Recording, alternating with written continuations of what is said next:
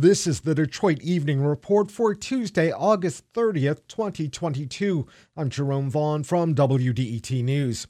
More than 250,000 DTE Energy customers remain without power after strong storms passed through Detroit yesterday evening. The storms knocked down trees and power lines. Parts of Detroit saw wind gusts of up to 70 miles per hour. DTE Energy Vice President Joe Mussallem says crews are working around the region to restore service. I think you're going to see quite a few people come back in the next couple of days, and then you may have some folks that um, are out, you know, three or four days. The utility says it should have power back on for 80% of the customers who lost service by late Thursday. Detroiters encountered traffic problems during their morning commutes as a result of last night's storms. Traffic lights weren't working at several intersections throughout the city. Motorists should treat any intersection with malfunctioning traffic signals as a four way stop.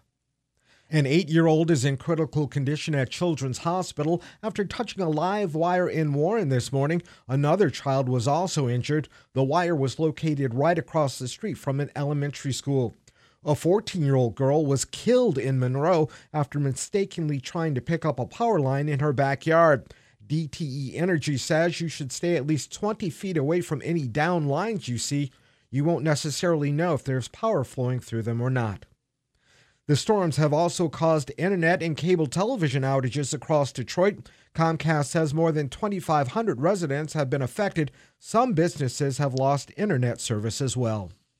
Detroiters are paying just a little more for gasoline this week. AAA Michigan says the average price for a gallon of self serve unleaded is $3.95. That's up a penny from last week, but that's much lower than the record average of $5.30 per gallon that we reached in mid June.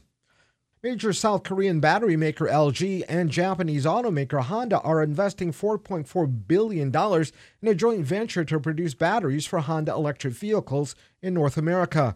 They say the location of a plant in the U.S. is still undecided.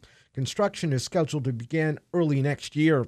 Production of advanced lithium ion battery cells should start by the end of 2025. The deal still has to be approved by government regulators. The companies say the plant will produce batteries exclusively for Honda vehicles assembled in North America.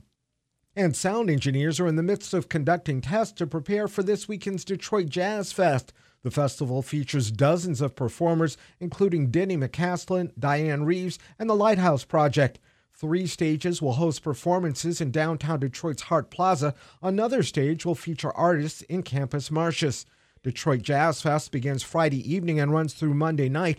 Public radio stations WDET and WEMU and Detroit Public Television will broadcast parts of the festival. Thanks for joining us for the Detroit Evening Report. If there's something in your neighborhood you think we should know about, drop us a line at Detroit Evening Report at WDET.org.